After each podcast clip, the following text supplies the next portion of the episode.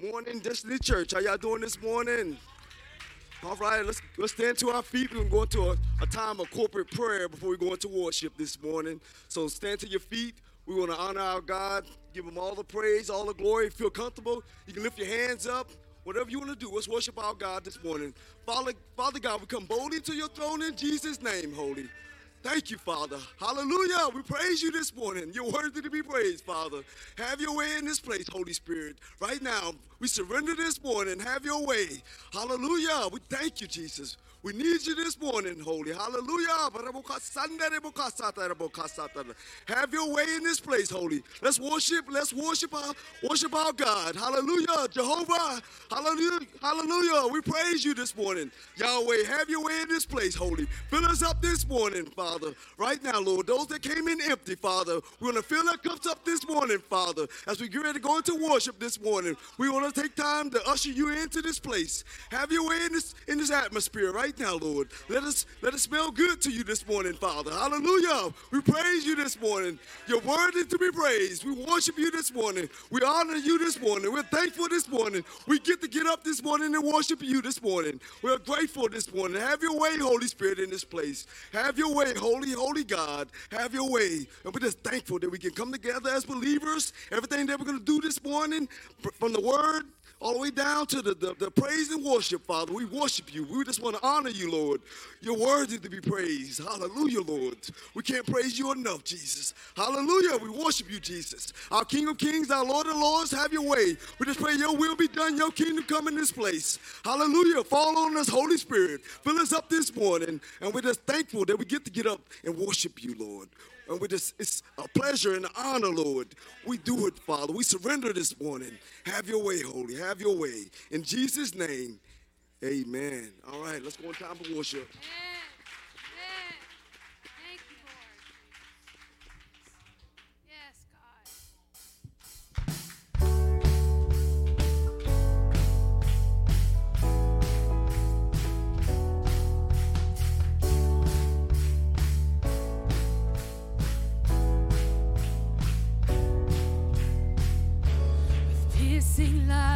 You broke through. When sin had shadowed my side of you, you pulled us out of darkness. When all was lost, you saved us.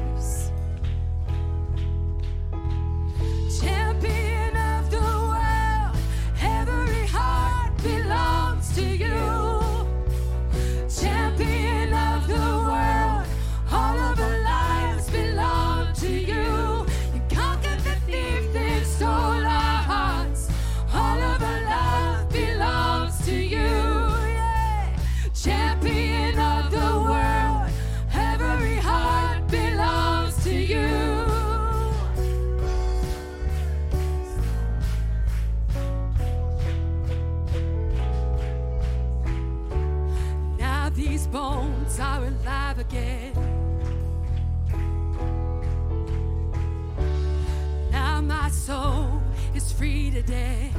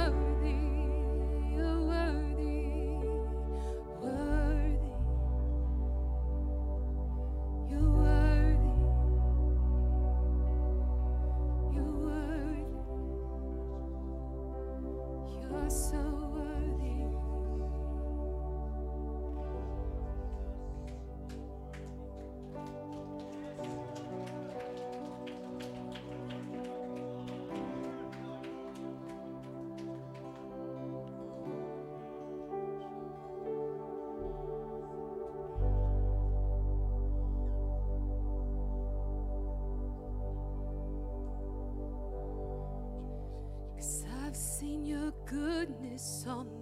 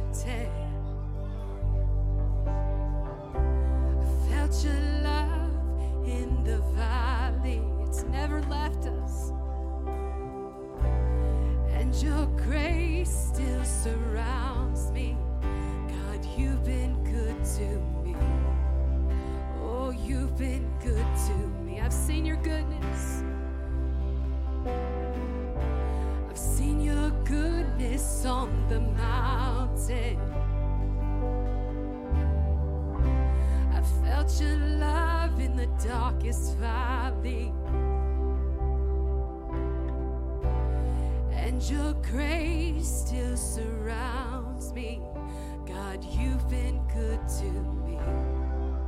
Oh, you've been good to me.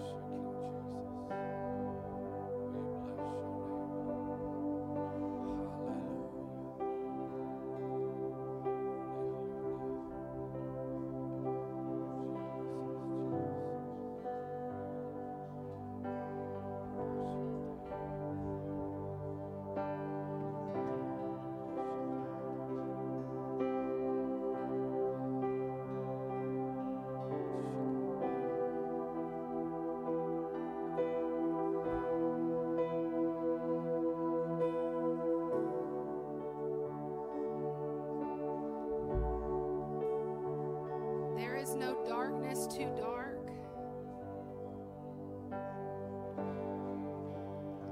There is no sin too great. That the love of the Father cannot reach.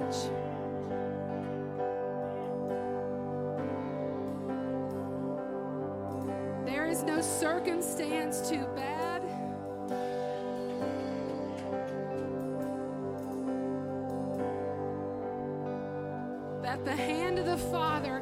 Reach and change.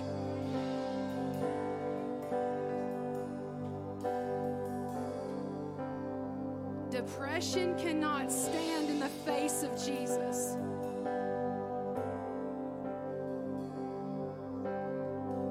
Sin cannot stand in the face of Jesus. Sickness cannot stand in the face of Jesus.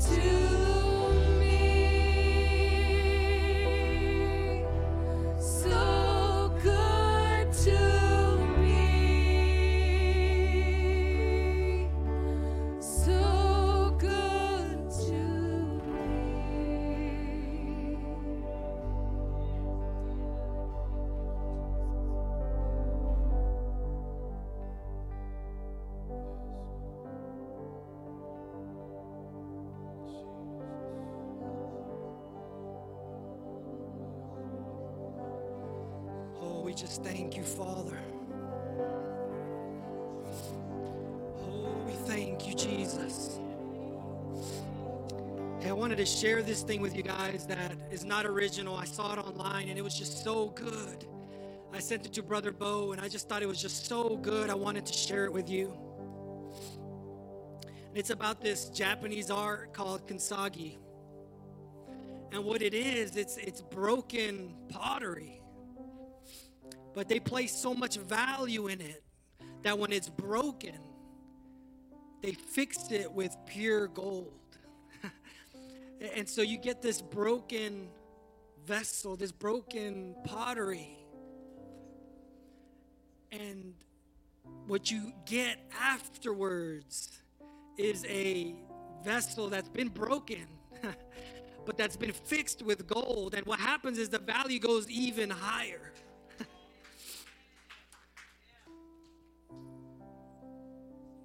And that's you. That's me. While we were yet sinners, Jesus loved us. While we still didn't deserve it, Jesus loved us. And He picked up your pieces and He put you together with gold. And He loved you, and now you're worth more than you were then. and there's no situation, and your pieces aren't too small, and your pieces aren't too far gone for the Father to put you back together again. His grace is sufficient for you. His grace is sufficient for you. And the blood of Jesus proved it on the cross. Father, we just thank you. Jesus, we just thank you for what you did on that cross. Oh, hallelujah. We worship you, Jesus. You're worthy. You're worthy, Jesus, the Lamb of God, the Lion of Judah. You who defeated the grave, you who shed your blood, Jesus. Oh, you who are putting us back together again. You who are giving us pure gold, filling us with your righteousness, your holiness, your goodness, Jesus. We worship you today, Jesus. Mm, where we where would we be without you, Jesus?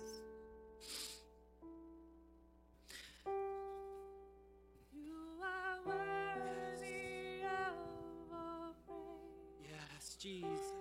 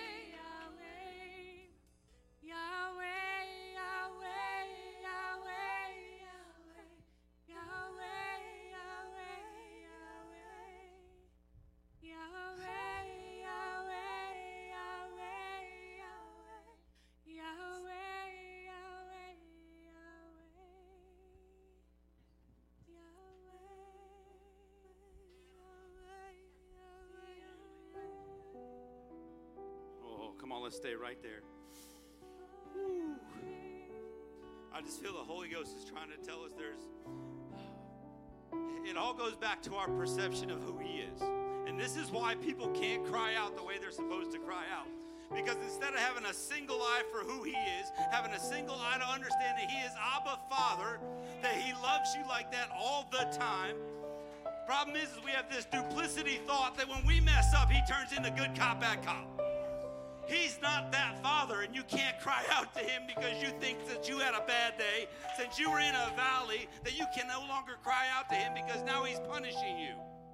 We don't serve a God that punishes you, we serve a father who loves you. Woo, and I want to sit right there because I think there's more people that will understand and cry out to Abba when you realize he is the same father. He is the same Father in a good time. He's the same Father in a bad time.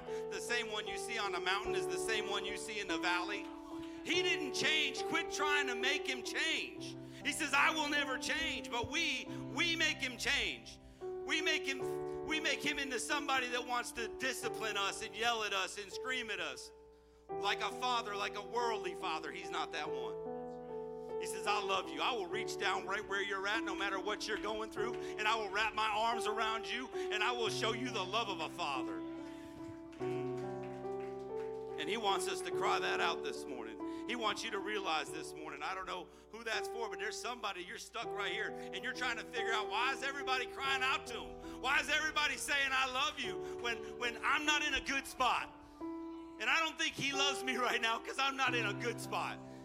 And you're sitting there wondering, why can't I do that? You can. And as soon as you cry out to Him, He responds with open arms. So I want to sit there this morning. I want you to go back through this. I want you to sit there, Rachel. I want to go right back into this, and I want you to cry out to Abba. I want you to cry out. Oh, come on. I want you to cry out to Yahweh. Oh, come on. We serve a, an amazing Father. He loves us. And He loves you no matter what you're going through and what you're doing. Receive His love this morning. Come on, let's go back into that.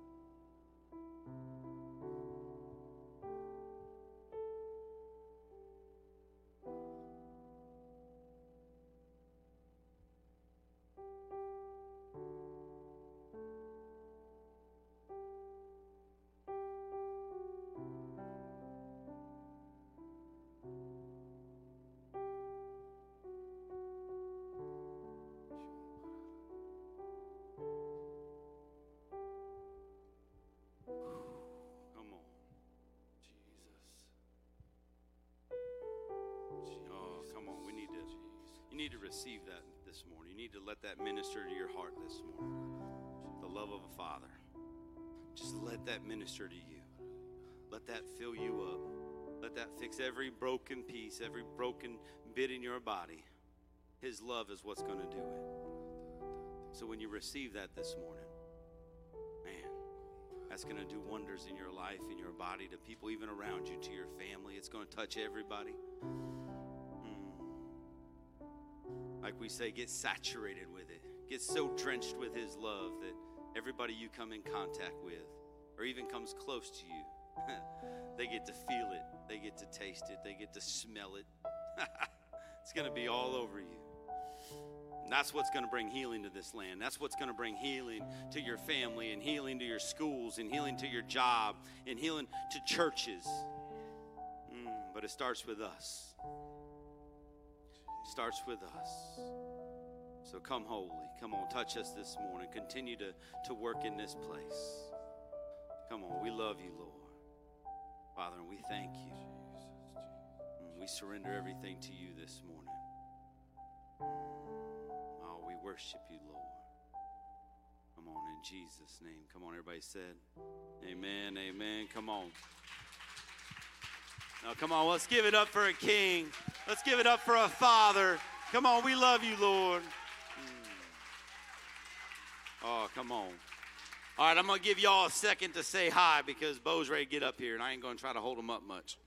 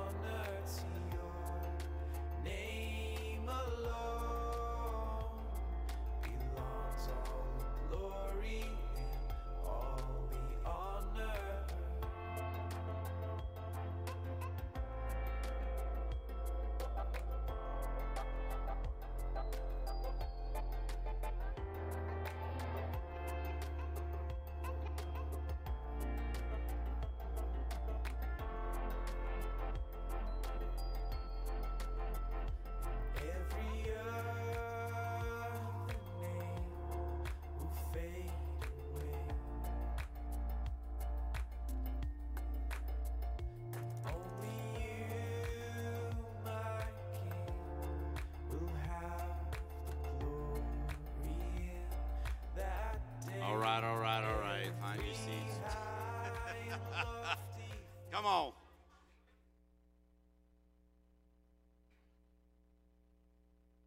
All right, I know as y'all make your way back to your seats, that's good stuff. I know you're getting your coffee, whatever you're getting, but come on back in.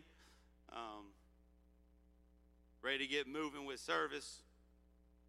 We love you guys. Welcome everybody online. We thank you for tuning in this morning. Come on, share this link, get it out to everybody that's out there. We want everybody to know what, what God's trying to do in this house, what He's doing with us, uh, what He wants to do with you at home. So just allow Him to minister to you at the house. Come on. Um, we love you guys. Share the link, get it out there. Look, if you're new to the church, you want to visit, uh, say you're visiting or first time here, fill out a Connect card for us, please. Take the time to fill that out so we can reach out to you. We can thank you for showing up. We can call you. We can talk to you. We can pray for you. Um, we can't do that if you don't fill it out. So let us know you were here. You should have got one when you came in. If not, our ushers will get you one or fill one out. They'll be at that big desk out in the foyer. Um, we have a lot of stuff that happens all week here at Destiny Church. If you're new here, I'm DJ along with my wife Jules. We get the honor to pastor here at Destiny Church. Um, so if you don't know us, that's who we are. Uh, we love our church, and uh, um, you guys are special. uh, special to us and our family. But uh, we do have a lot of things going on. Uh, download the app, go online. You can get all that stuff. Uh, find out what's going on from prayer night on Monday nights at 6 all the way through to Tuesday night at the table, which is our midweek service. Hit them. Uh, Destiny Kids, drop them off on Wednesday nights. Uh, get your kids here, get your students here. Um, look, they can't do life alone, they need people in their lives, uh, and they can do that together. So get them out here. Um, young adults on Friday evening at 6 p.m. right here. So 18 to 28, come on, you can't do life alone. We need you here. Uh, you need to be here. Uh, you need to start figuring out what God wants to do in your life, and, and, and we have people that's going to help you with that. Uh, our small groups have, uh, they're kind of ending, but I want to thank all the small group leaders. We cannot do this without you, so it's so important we do life in our homes. It's so important we spend time together. So, everybody that's run a small group, I thank you from the bottom of my heart. Um, I appreciate that. And, and through the summertime, you'll see some other stuff kicking up with men's ministries, women's ministries, and then we'll kick back off our fall season of small groups. Um, real important our bread of life ministry. We talked about it last week. I've had numerous calls about that people that are interested in helping out so i'm excited over that. Yeah it's not going away it's actually going to get better. So if you're interested in in what the bread of life ministry was but what we want it to be and you want a fresh vision we're doing a brainstorming session at 6 p.m in my office on tuesday. So show up tuesday 6 p.m in my office. If you have any interest in that any interest in, in our bread of life, which is where we feed the homeless and the needy. Uh, we want to make sure that doesn't go, uh, that's a ministry that doesn't go away. And I love the fact that we have people that's already reached out and said we want to be part of that. So, uh, so if you have, if you want to be part of that, if you want to, to talk about that, six o'clock Tuesday, be here. Uh, we're going to brainstorm and come up with some ideas. I have a vision, and, and hopefully, when we put our minds together, it's going to come true. So I see that. Um, I also want to bring up a couple quick things. 18 June, we're having Eddie James in the house. So if you like Eddie James, come on. Be here on a Friday night on 18 June. We're, we're going to pack this place, and the Holy Spirit's going to be moving. So come on out uh, to join us with Eddie James and his family. Um, and next Sunday, or I'm sorry, Sunday the 6th of June is baptism. So that's important. If you want to, if you want to experience baptism with us, come on, sign up online, go register. Uh, but we're, we're going to be out here, and if you're one of those that the Holy Spirit speaks to you, that's fine. We'll have all the clothes here, and we're going to do baptisms on the sixth of June. So sign up. Uh, real important next week is graduation uh, Sunday for all our senior high school seniors that graduated this year. So we're going to celebrate them next week. If you have somebody that's a senior and you want to get them recognized and they're graduating, reach out to the church. Let let Kevin and Crystal know. Let the church know. Uh, we're, we're trying to get pictures. We want to honor them. Uh, next week on stage. So don't miss that opportunity. Please let us know uh, if you have a senior that, that, that we need to recognize. Get them in here. We want to take care of them. Um, and I also want to thank everybody that helped out with the, the gathering out at Living Waters with the um, with Brother Beau and our family out there. Uh, we thank you guys for that. We thank you for being part of that.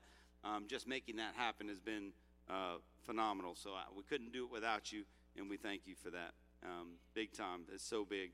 Um, he was moving. So if you weren't out there, uh, it was phenomenal.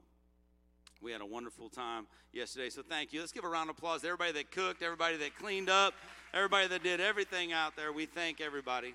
Man, it was, um, I can't begin to start. I mean, you just missed out on a whole bunch of stuff from crawfish to pulled pork to, to a good word and phenomenal worship and fellowship. Um, so next time we do that, hopefully here uh, once a quarter would be nice to gather like that. So we'll see what's going on. All right, so I need to get some of that information out there because it was priority stuff that, that I don't want to miss the opportunity to move and where God wants to move in those areas. Uh, but I'm not going to take up any more time. I want to pray and I want to turn this over to the person who's going to be speaking today, uh, Brother Beau. So let's just let's surrender one more time to him and let him go. Father, we love you, God. We thank you, Lord. You're so good. We love you and we thank you for everything you're doing, God. We thank you for uh, this house. We thank you for the ability for us to come together as a church in a building, God. We thank you for that. We thank you that you've been part of this. We thank you for this family of believers that want to come worship you, that want to put you first, God. So we ask you to continue to speak to us, be with us. And Father, we just we just know you've got a word for us today. So I ask you to speak to Brother Beau, give him the right words at the right time for us today, Father. But we, we just honor you this morning. We worship you. And we just give you all the love, all the praise, all the honor, all the glory in Jesus' name. Amen. Amen. And I know Brother Beau's getting ready to come up, so let's give him a Destiny Church welcome. How to go? Come on, brother. Jesus. coming. Good morning, y'all. Jesus. What? Yes.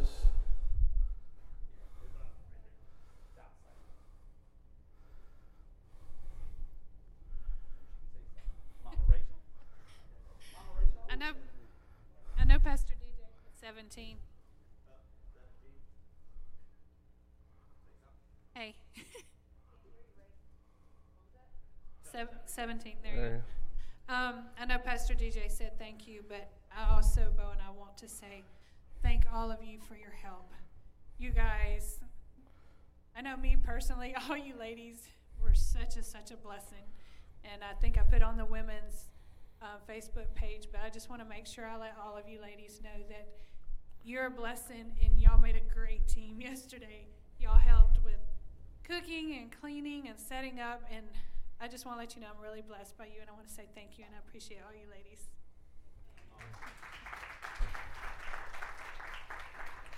And I also thank y'all.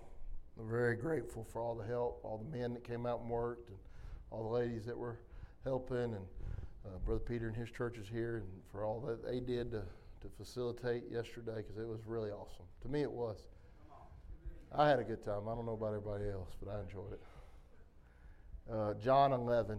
Y'all go to John 11. I'm a guest speaker. I don't know how I feel about that, Brother DJ. And what does that mean? She's like, oh my gosh, no, I'm just messing with Brother DJ. Whoever put that on there, it's okay. I don't care what anybody calls me. Told him the other day, some people call me the Antichrist, some people call me Jesus. Uh, I don't pay attention to any of it.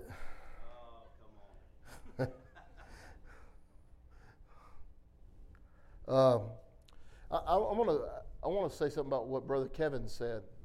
Um, I would have said one thing a little bit differently, although everything he said was right.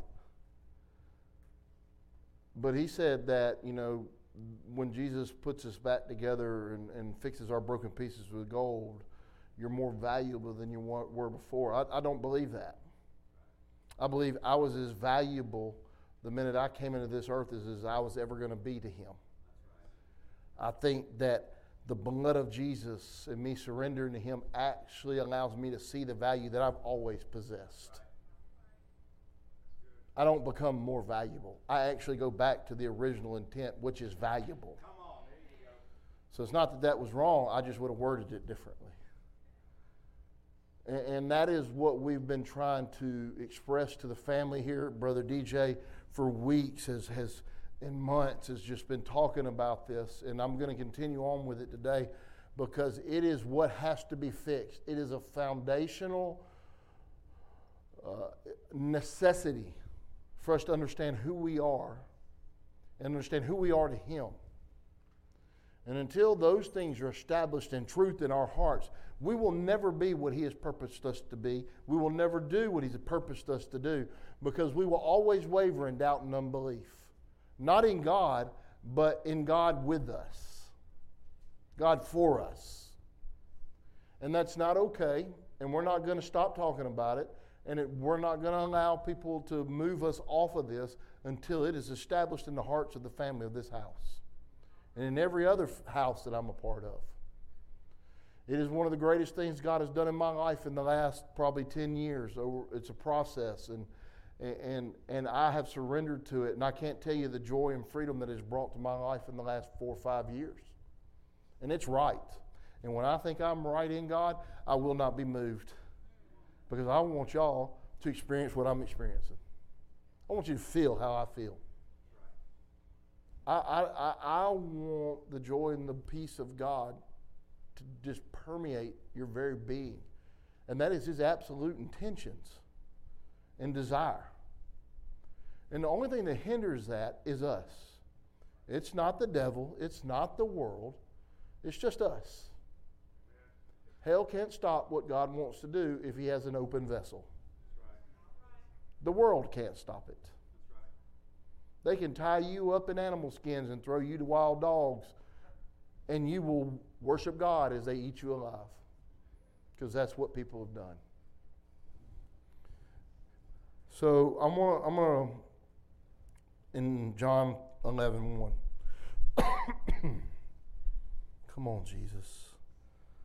It says right here in verse 1 Now a certain man was sick, Lazarus of Bethany, the town of Mary and her sister Martha.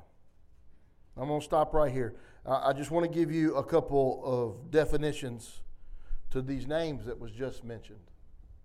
Now, a certain man was sick, Lazarus of Bethany, the town of Mary and her sister Martha. Okay, Lazarus' name means God is helper.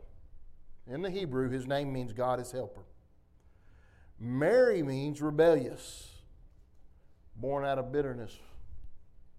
Martha's name is of a Chaldean origin and it means mistress. Uh, why you name your daughter mistress, I don't know. Bethany, uh, most people think that it means house of affliction. So in this first verse, you got some interesting things that are that are being stated right here when you look at the significance of the names. Now, a certain man was sick, Lazarus. God is his helper. Of the town of Bethany, the house of afflictions, the town of Mary, the rebellious one, and her sister Martha, the mistress. And that reads a little different when you know what those names mean. And it's going to matter in a minute. It says right here that it was that Mary who anointed the Lord with fragrant oil and wiped his feet with her hair, whose brother Lazarus was sick. Therefore the sisters sent to him, saying, Lord, behold, he whom you love is sick. And see that, that right there, I, I shared this. I was with Brother Jay's church in Montgomery Sunday, and I shared this with him, and it's something that God uh, showed me a while back, and I've shared it a couple times down through the years, but it's something that's come back on me. In the, I actually, I think Elizabeth is here, and we talked about it in, in Mexico, and I had not thought about it in a long time, and so I couldn't remember it and get it straight. But since then, it's been something that's been swirling around in me, and I have brought it back up to because it's a, a necessary thing. And this is about the time God started dealing with me on who I was to Him. and I, I, I, was when mom and dad lived in Wetumpka. I remember the day that God opened this up to me and began to give me revelation of this that I'd never seen or heard before. And I'm sure somebody has because there's nothing new under the sun. But it was new to me. And it was in that time when God was really beginning to deal on how I saw myself in His eyes. It was I was in the beginning steps of that. And this is one of the first things He gave me to, to begin to give me understanding. So when you read verse 2, it's very revealing. It was Mary, that Mary, who anointed the Lord with fragrant oil and wiped his feet with her hair, whose brother Lazarus was sick. Verse 3, I'm sorry, is revealing. It says, Therefore the sisters sent to him, saying, Lord, behold, he whom you love is sick. And, and right here, you see something that these sisters feel about themselves in the eyes of Jesus. Verse 2 Mary is recognized as the woman who washed the feet of Jesus with her hair. I mean, come on. For eternity, that's going to be talked about. I'm pretty sure she's special to Jesus. But when she found herself in this situation and her brother was, was sick and was dying, she and her sister Martha did not have the courage to send a message to Jesus saying, We, we need you. I need you. My brother is sick and dying, and I need you to come help me so I'm not all alone without a man in our life to defend and protect us, even if he is a brother. She did not believe that she and Martha that they were valued enough in the eyes of Jesus to have the, the right to ask for themselves for Jesus to come and help them. She says, The one whom you love is sick. They actually, I believe, they actually felt like Jesus loved Lazarus because God is his helper more than he loved them. And so when they approached Jesus, for help, they used a thing called guile.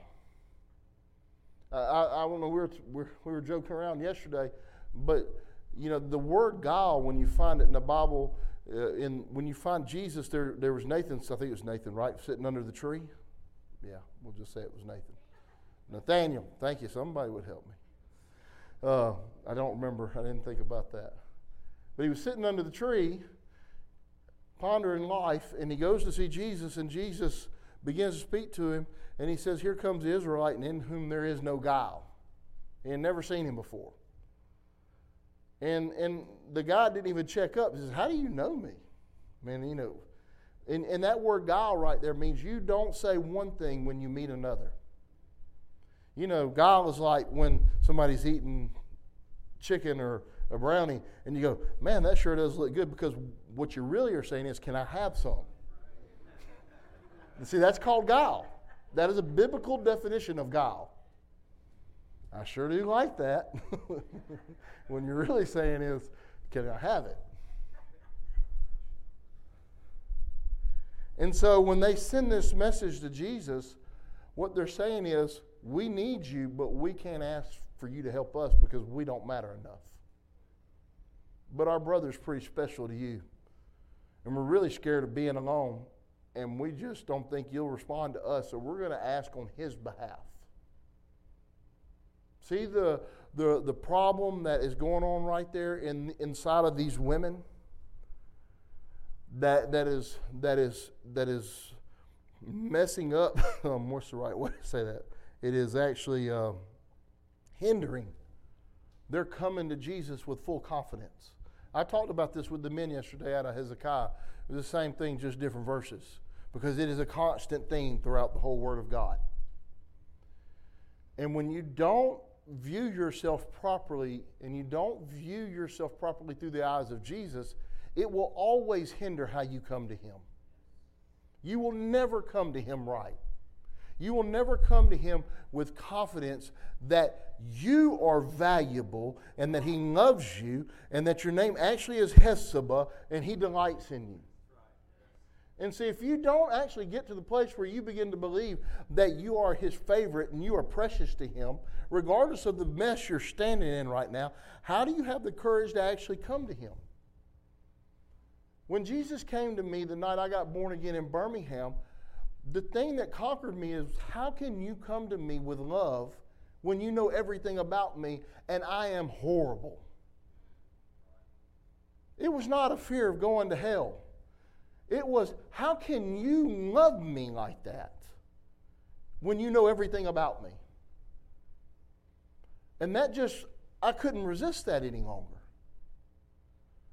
And he was actually revealing to me how he sees me. And that is through the eyes of love. And not just like love, like I love you, buddy. Like love, like I want you and I am burning for desire for you. That's how he's looking at you right now. In sin, in the way of righteousness, he's looking at you with a burning desire in his heart. And the only thing he wants is to conquer you. And see, until you believe that, you will never walk in full confidence with Him. You will never come close enough to Him to receive every good thing He has for you. Because you're always going to hold yourself at arm's length. And, and, and, and in reality, you won't blame yourself, you'll blame Him. Like Pastor DJ was saying, you'll actually put the blame on Him because He's just a mean judge. And He knows that I've messed up, so I can't come close when in reality you refuse to accept the truth that you are his delight. it says right here in verse 4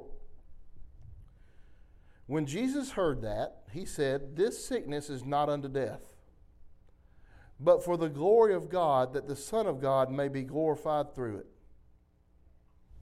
Thank you, sir.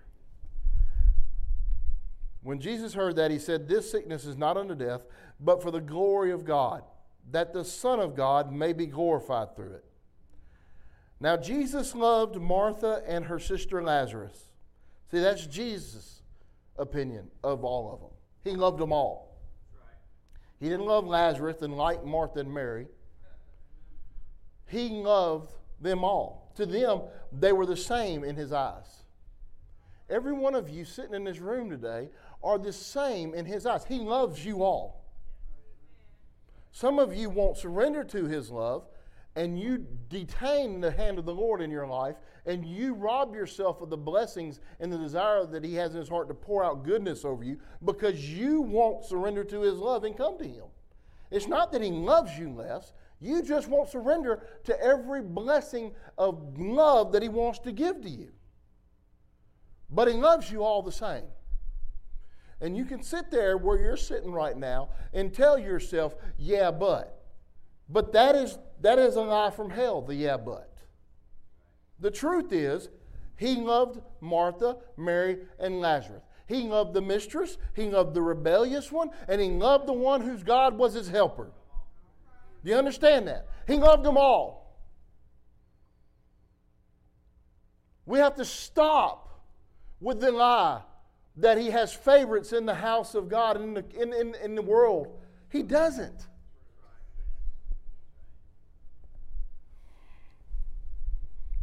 All right. So when he heard, so when he heard that he was sick, he stayed two more days in the place where he was. This is where things begin to get interesting, and this is where God really began to speak to me. it said that he stayed for two more days. And then after this, he said to his disciples, Let us go to Judea again. And the disciples said to him, Rabbi, lately the Jews sought to stone you, and are you going there again? And Jesus answered, Are there not 12 hours in the day? If anyone walks in the day, he does not stumble because he sees the light of this world. But if one walks in the night, he stumbles because the light is not in him. And y'all heard that awesome stuff Brother DJ taught us about light. That was amazing. These things he said, and after he said that, he said to them, Our friend Lazarus sleeps, but I go that I may wake him up. And then his disciples said, Lord, if he sleeps, he will get well. However, Jesus spoke of his death. But they thought that he was speaking about taking rest in sleep. And then Jesus said to them plainly, Lazarus is dead. Y'all are slow. So when he stayed for two more days, he intentionally let that man die. You understand that? He let him die. And you know, I've preached these verses, uh, don't know how many times, and I've preached them a lot of different ways. But when God opened this up to me and began to give me revelation that I had not seen before, I began to understand differently. Not that I think what I said before was wrong, I just think this is more right, or righter, more righter. Like I said yesterday with the guys, Rachel wasn't there to correct me, so I said it how I wanted to.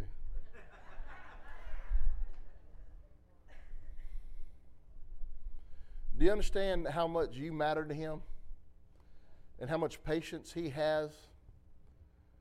And he's willing to take as long as needed to bring you in to truth and to bring you in to surrender. In this moment, he ain't dealing with Lazarus.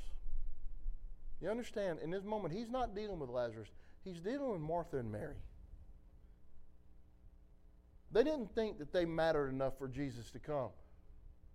So Jesus didn't go. He let him die. And the reason why he let him die is because he wanted to see a deeper work in them sisters. He wanted them to surrender to the truth that they were Hephzibah to him. They were his delight. It was nothing for Jesus didn't never had to show up there. He could have sent the word like he did in another place and had a miracle. But oh, I'm getting ahead of myself. Let's read. I, I'm not going to say I ain't going to be long, but I might not be long. Verse 17 it says this. So when Jesus came, he found that he had already been in the tomb four days. Now Bethany was near Jerusalem, about two miles away, and many of the Jews had joined the women around Martha and Mary to comfort them concerning their brother. Now, Martha, as soon as she heard that Jesus was coming, went away and met him, but Mary was sitting in the house. Now, Martha said to Jesus, Lord, if you'd have been here, my brother would not have died. But even now I know that whatever you ask of God, God will give you. And Jesus said to her, Your brother will rise again. Martha said to him, I know that he will rise again in the resurrection of the last day. See, she was a believer. She, she wasn't in doubt and unbelief in who Jesus was. She was a bona fide, real believer in the truth of Jesus, the Christ. She had accepted his teachings, they were, they were fundamental in her heart.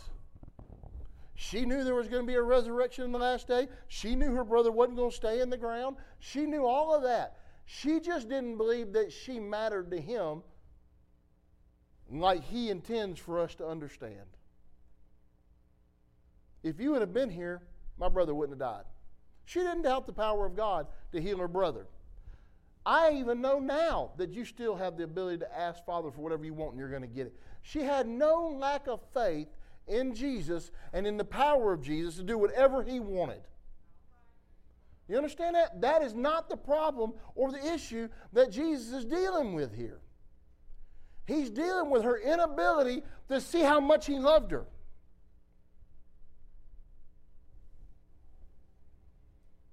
Jesus said to her, I am the resurrection and the life. He who believes in me, though he may die, he shall live. And whoever lives and believes in me shall never die. Do you believe this? She said to him, Yes, Lord, I believe that you are the Christ, the Son of God, who is to come into the world. Believer. In verse 28, it says, And when she had said these things, she went away secretly and called Mary, her sister, saying, The teacher has come and is calling for you. And as soon as she heard that, she arose quickly and came to him. Now, Jesus had not yet come into town, but it was in, in the place where Martha met him. Then the Jews who were with him with her in the house and comforting her, when they saw that Mary rose up quickly and went out, followed her, saying, Jesus is going to the tomb to weep there. See, look at the look at the difference of the sisters. When Martha heard was Jesus, that Jesus was close, the mistress knew how to slip away without being seen. She, she knew how to, to disappear and cloak herself and go meet somebody. Mary did not have that ability. Mary didn't care because she was rebellious. And when she got up and was going to leave, the whole world knew it, and she didn't care who didn't like it. And everybody went with her. When Jesus was in, in one of the other Gospels, Jesus is in their house because I think it's 11 or 12 times there's a reference of Jesus coming or leaving Bethany. And so every time that Jesus would go there, I believe he stayed in their house because this is the same Jesus that told his disciples when you go into a new town and you find a family or a, a person of peace and they receive you, you stay there till you leave. You know, that was the commandment he gave his disciples when he sent them out two by two.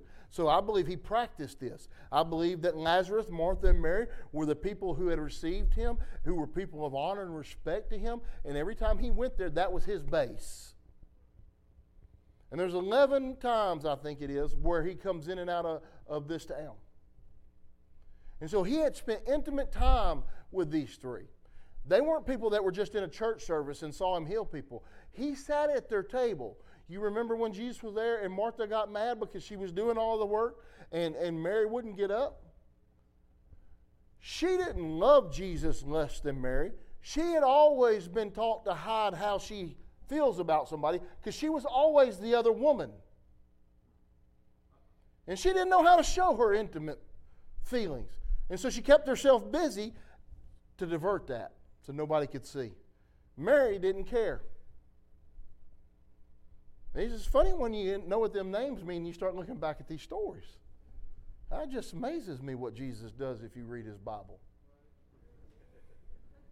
Just amazing. Then, when Mary came, verse 32, where Jesus was, and saw him, she fell down at his feet, saying to him, Lord, if you'd have been here, my brother would have not have died. Same thing her sister said. Therefore, when Jesus saw her weeping, and the Jews who came with her weeping, he groaned in the spirit and was troubled. Now, we're going to hear a couple more definitions because them words don't properly represent what it actually what was actually said. That word groaned in in the Greek means to snort with anger. When he saw Mary crying, weeping, wailing out loud is what that word means. He snorted with anger. When he saw her crying and weeping and wailing, he saw the people weeping and wailing. He snorted with anger. Why? Because death had defeated his friend? Are you kidding me? He already knew he was going to raise him from the dead. Y'all know he already had that part figured out, right? He, he knows the end from the beginning. He's not weeping because his friend is dead in the tomb. That is the dumbest thing I've ever heard. You know why he is aggravated and angry?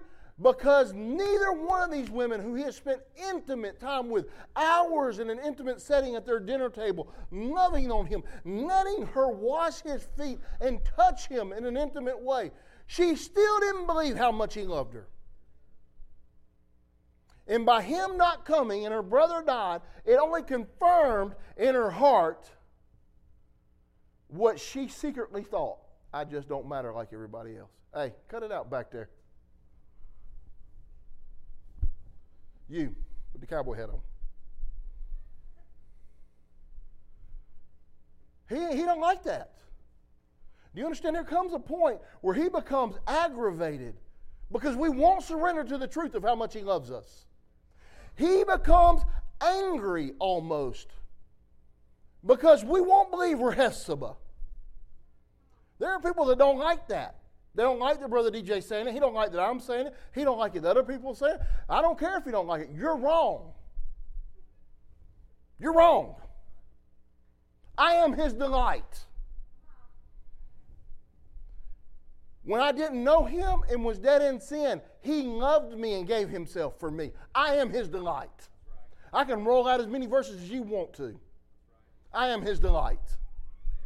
And when I refuse to believe that, after knowing his salvation and his mercy, it gets to a point where he gets aggravated and he snorts with anger.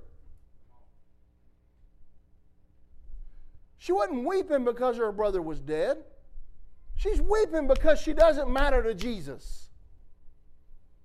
And Jesus is almost offended that she will not believe that he loves her. She let him wash her feet. See, this matters. Father wants us to come into a full relationship with Him where we are enamored with Him and enamored with the way He loves us. I have seen His goodness on the mountain. I've seen His goodness in the valley. I've seen His mercy when I didn't want it. I've seen His goodness overtake me when I wasn't looking for it. How can I not surrender to the truth that I am Hephzibah, his delight? He says, Lord, or there, I'm sorry, I'm backing up, said, uh, when Jesus saw her weeping, and the Jews who came with her weeping, he groaned in the spirit and was troubled. That word trouble means agitated. See, when you, you know what some of these words mean, it reads a lot differently. And he said, Where have you laid him? And he raised him from the dead. Awesome story. Miracles happened. I, I'm not going to talk about that side of it. I, I want us to continue to deal with the fact that we are Hephzibah. His delight is in us. Because we have to surrender to that if we're going to change, and we're going to have to surrender to that if we're going to see our world different. Now I'm going to go to 1 Thessalonians 3, 3 12 and 13. I'm going to go to the passion in this. I, I shared this uh, in the prayer Monday night. Man, y'all are missing out. Spirit of God was in here so strong Monday night, it was ridiculous. I, I need y'all to make that a priority. I know that small groups are fishing to stop for the summer. Um, there, you know, this should be a priority for y'all to come in here and seek God together. There's some things that you can only get individually by seeking the Lord, but there are some things you only get by seeking Him corporately. And when you're a part of a family and you come in here and begin to seek the face of God together, there are things that are released in the atmosphere that people can walk in this place, and before they even get to the pew, they're getting born again. Which we don't have pews, but yeah. And it matters, y'all. It matters we seek God together. It matters that we make it important to come together and seek the face of Jesus. I was reading in Thessalonians uh, couple days ago, and God just really just, man, He just was rocking me, rocking my world with this. And I'm going to read it to you, and it says in, in 312, And may the Lord, y'all read it with me. Let's just read it. You got it up there? Uh, Let's read it together. And may the Lord increase your love until it overflows toward one another and for all people, just as our love overflows towards you. All right, let's stop there. This is Paul writing a letter to his church in Thessalonica. And, he, and he's basically telling them, This is what I'm praying for you right now that the Lord would increase your love until it overflows. One of my favorite verses in the Bible, and I've said it here often, is that in Romans 5 5, it says that the, the love of God is spread, in your, spread abroad in your heart by the Holy Ghost. When you're born again and the Spirit of God comes to dwell in you, it comes and brings a deposit of many things. And one of the things that it brings and deposits into your, your new being is the love of God. That is a supernatural love that allows you to manifest supernatural love towards people who does not deserve it, are not asking for it, and doing nothing to receive it. Just like he did towards you. See, the love that he loved you with when you were spitting in his face and running as hard as you could away from him, and he still ran you down because he loved and desired you so much, that's the love that comes to dwell in your heart. And that's the love that you can turn and look at the world around you and express to them. As they cuss you, spit on your face, call you stupid, run you off, you can still manifest the love of God. Because it's been deposited in you. You actually have to you have to manually override the love of God that was deposited in you to not love people. You have to, you have to manually make it, you have to make a decision not to surrender to the love that's in you and not love people. And Paul, right here, he understands the war of the flesh and the spirit. He, he, and he understands that, that, that, that we're always engaged in that. But he also is convinced of what the answer is for the world it's Jesus and it's the love of God. Because he says, May the Lord increase your love until it overflows toward one another in here and for all people out there. The ones your family with in here, in the kingdom of God, and to everybody who's outside of these doors. There needs to be an overflowing of the banks of our heart that the water splashes onto everybody around us. It needs to splash onto our brothers and sisters sitting next to us. There needs to be an overflow of the love of God that floods the streets everywhere we go. Look what it says in 13. It says, Then your hearts will be strengthened in holiness, so that you may be flawless and pure before the face of our God and the Father at the appearing of our Lord Jesus with all his holy ones. Amen. Then your hearts will be strengthened in holiness. Do you know what happens when the love of God overflows you? You become strengthened in holiness in your heart. What if the way to living a righteous life and, and, and walking in the holiness that you desire is not through fasting more, it's not by more discipline in your life, it's actually to surrender to the love of God. And by surrendering to the love of God, it overflows in you and it strengthens your heart for holiness. What if the reason why you can't get free of all these besetting sins and all these things that you keep tripping up over and, and you can't get away from, not is because you don't have enough discipline in your life and you don't love God enough, it's that you won't come close enough to Him to let Him overflow your banks again. And you're trying to do everything in your own strength instead of through the power of His love dwelling in you. What if the reason why you can't quit watching pornography, you can't quit gossiping, you can't quit lying, you can't quit saying things you shouldn't? Not is because you don't love God, it's because you won't let God love you. See, Paul says a lot with a few words. He is not like me.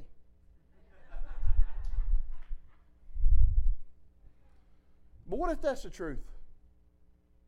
What if the constant struggle of sin that you have in your life is because you don't believe you're Hephzibah and you won't come close enough to Him to let Him pour His love out in you in a new way? What if that's the problem?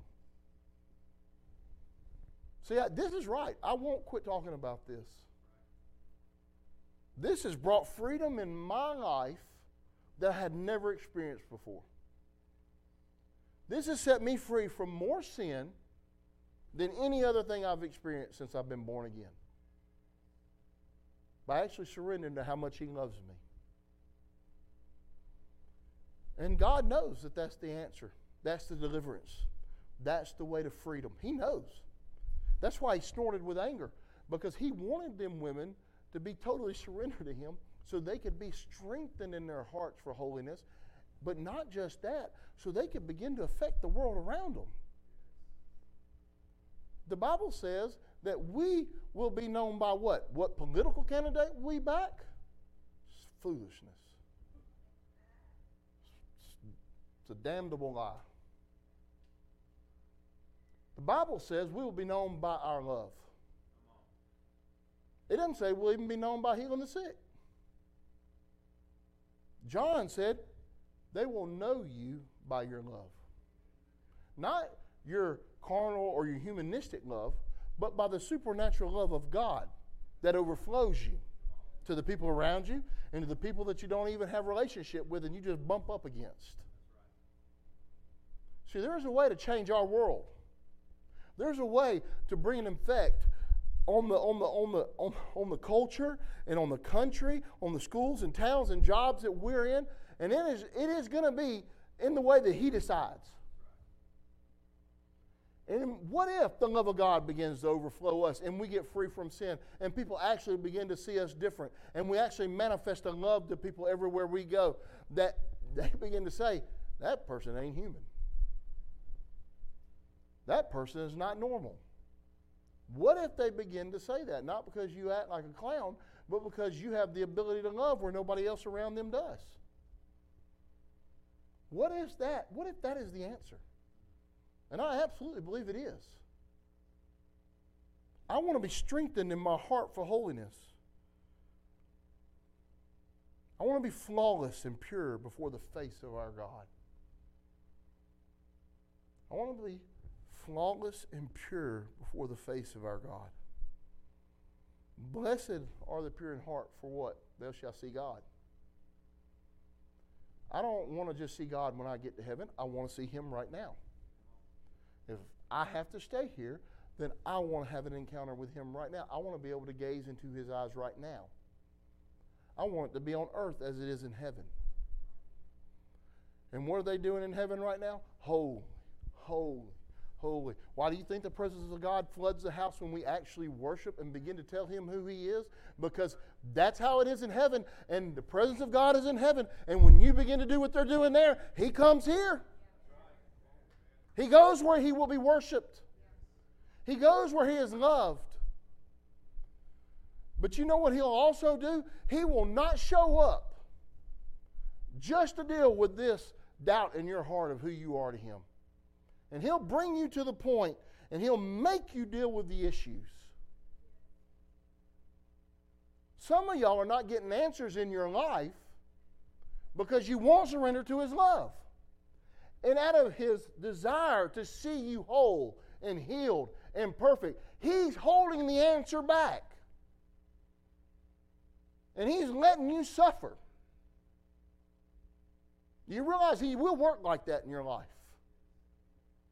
Not out of meanness, but out of such desire for you. He does not want you sick and dysfunctional. He doesn't want you walking with a broke heart thinking you're not as good as the person next to you, and he will never pay as much attention to you as he does to her or him. He's snorting with anger at some of y'all. Because you've been coming in here and you've been hearing this and you've been hearing this and you are just bowing your stinking neck up and won't surrender to the love of God.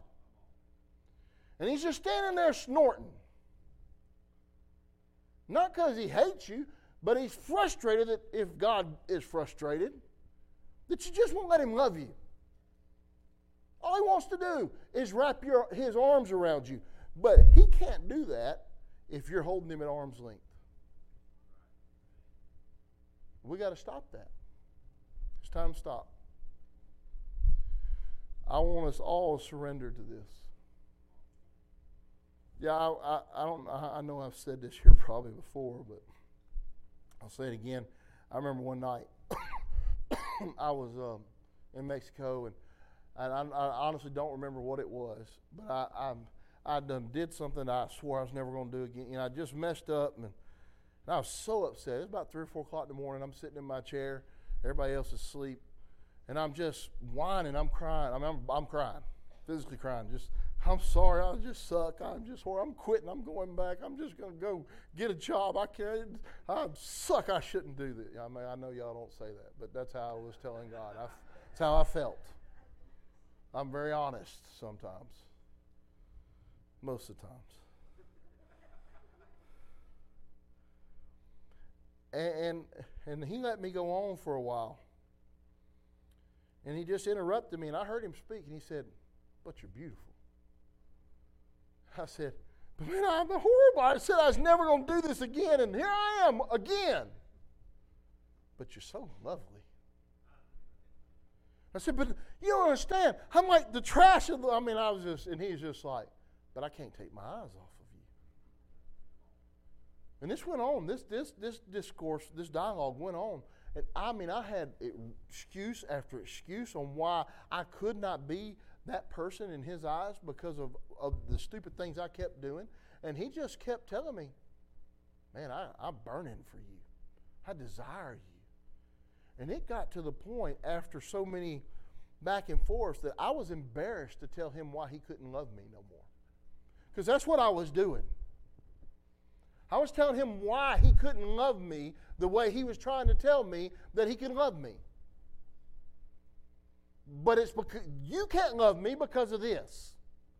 You can't love me like that because I, I am continually in this mistake. And he was trying to make me understand you don't got a clue. But you know what happened to me when I began to surrender to that? Because in that time, I was sat down in the Song of Solomon's and I was reading it every day, the whole book every day and that rhetoric just began to come on me and you read about the shulamite bride and, and all of a sudden i was just being convinced more and more this is truth. This is this is what he desires with me. This is the relationship he intends. And, and but and i was saturating myself with this truth because god was dealing with me in this in my heart. But I, I could not really grab a hold of it as a reality until i found myself in that situation in mexico that night. And by him speaking to me and just telling me in the midst of I, you know, being wrong, but him still telling me, I love you. And what that did was erase the doubt in my heart that I couldn't draw back close to him until I went enough days without messing up again. It made me understand that there's never a moment I can't go crawl up in his arms.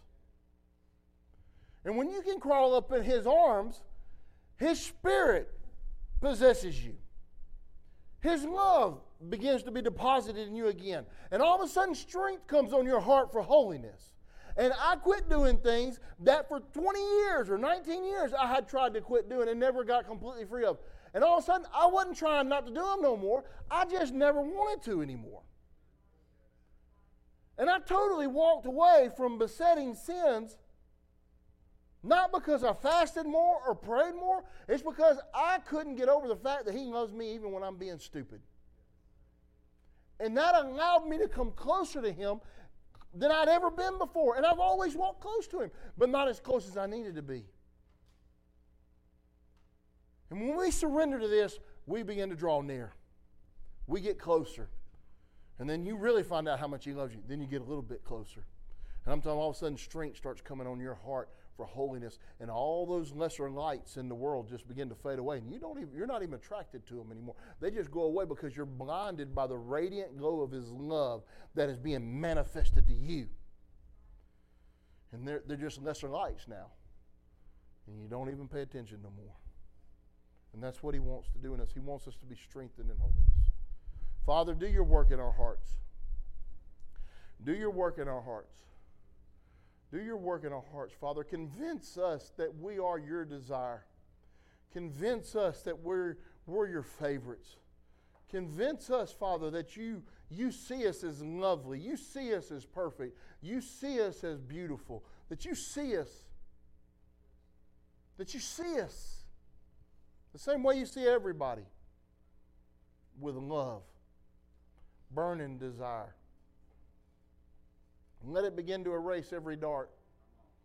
Every dart of hell, every lie of hell that's penetrated our hearts. And let it begin to erase it. And let the truth of your love for us overflow us. Let it begin to strengthen us in, in holiness in our hearts.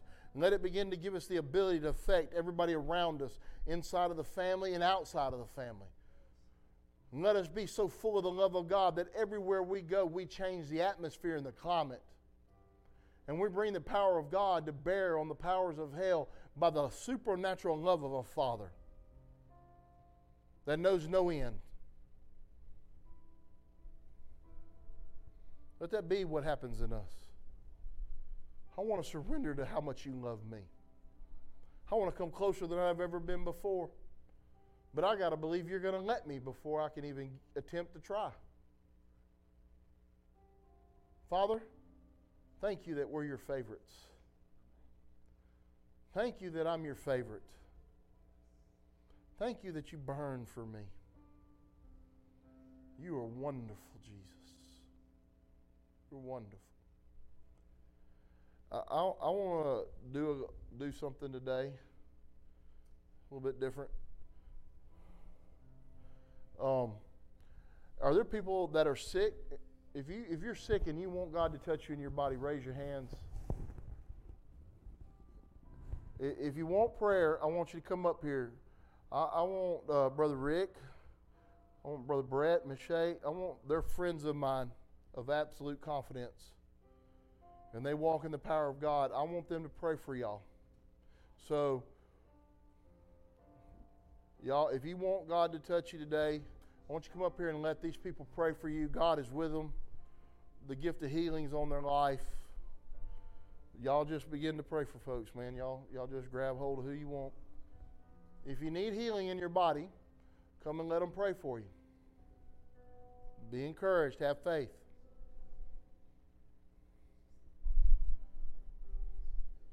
I need y'all to understand as a family how where we're standing right now. Most of y'all don't understand what's going on in this house, and a lot of y'all don't understand that we're on the doorstep of glory. You understand that? We're standing on the threshold of glory. The presence of God is, is swirling among us because we're beginning to worship Him and beginning to prefer that. We, we need to begin to recognize what is actually happening in our midst submit so we can begin to respond properly more than we have before. He is allowing us to enjoy His presence when we come in here. He's allowing us to feel His love. He's allowing us to feel the smile of His face. He's allowing it to rain down on us like rays of sunshine. And we need to understand this is precious. And it requires a, a bigger response on our part. We need to allow the Holy Ghost to stir hunger up in our hearts. And we need to do something that we haven't done before. We need to begin to seek Him in new ways. We need to begin to open ourselves up to Him more. and do something out of the normal to express our gratitude for what He's doing. we need to respond in a greater way. There's churches all over this country that have never felt what we felt in worship here. You understand that? There's churches all over this city that are not feeling what we felt in here this morning.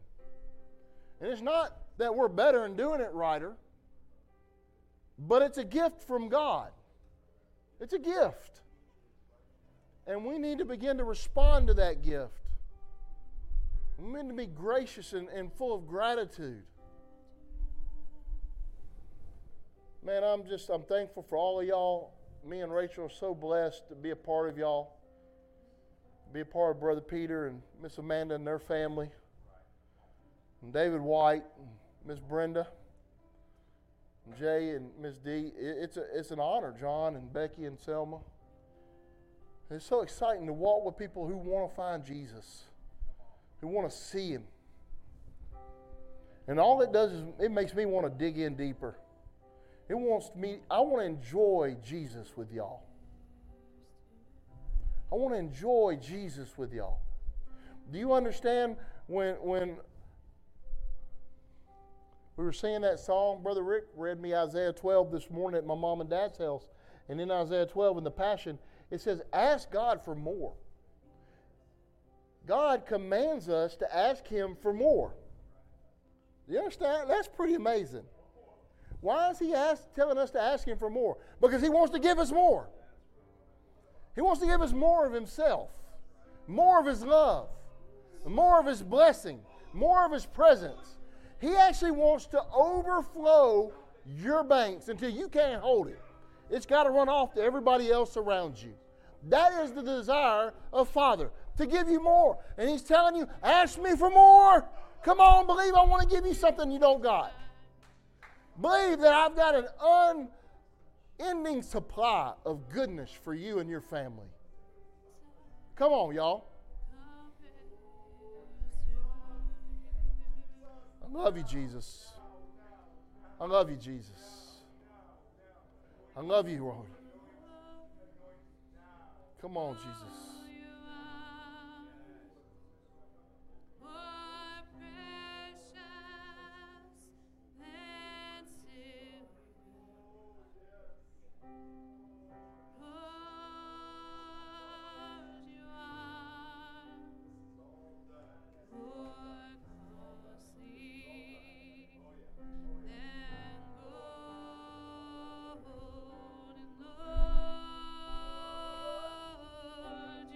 Come on. Come on, Father. Overrun her. Touch her, Jesus. Touch her, Jesus. Touch her, Jesus. Touch her, Jesus. Life and life more abundantly. Life and life more abundantly. Come on, Jesus. Have your way.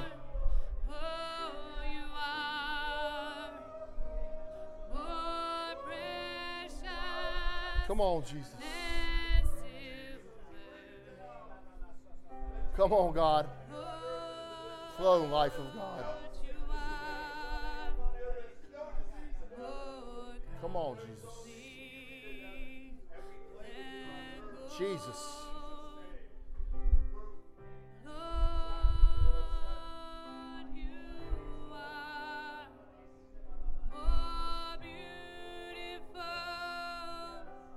Jesus.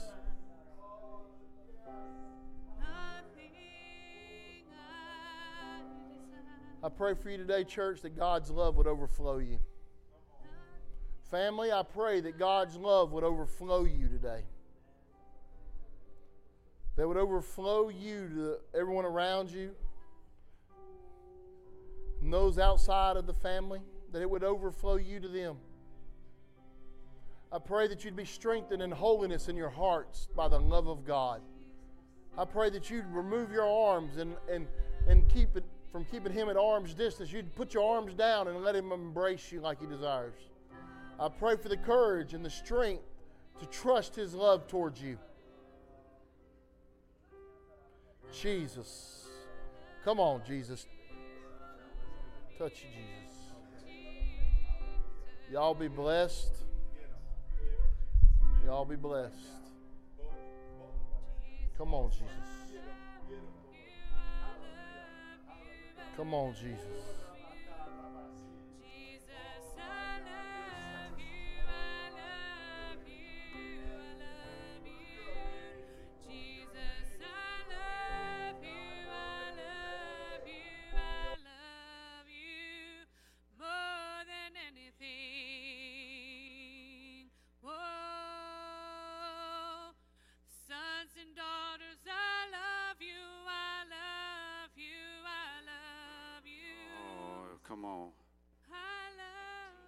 Check, check, check, check, check, check, check, check. Check. Come on. Check, check, check. There it is. Come on. I just want to keep going, Rachel. We're going to finish up in worship. If you want to hang around, I just ask everybody stand to your feet. Let's just, we'll pray out. But man, we want to worship a little bit more. If you want to stay and worship, worship with us. Uh, if, you, if you need to leave, we understand that. If you want to give, you can give at the door. Um, we just thank everybody that gives, and we thank you for that. And we thank you that because of what you do, we can continue to minister and do what God wants us to do. Oh, Father, we love you and we thank you and we worship you today, Father. We surrender everything to you. Let the word that was spoken over this house today saturate us, Lord. Let it not gone, be gone to waste. Let it not be thrown away, Father, but let it stick to us. Let, let, let, let it play out in our lives, Lord, and we surrender it all to you. We thank you for Papa Beau and Mama Rachel. We thank you, Lord, for who they are and what they do.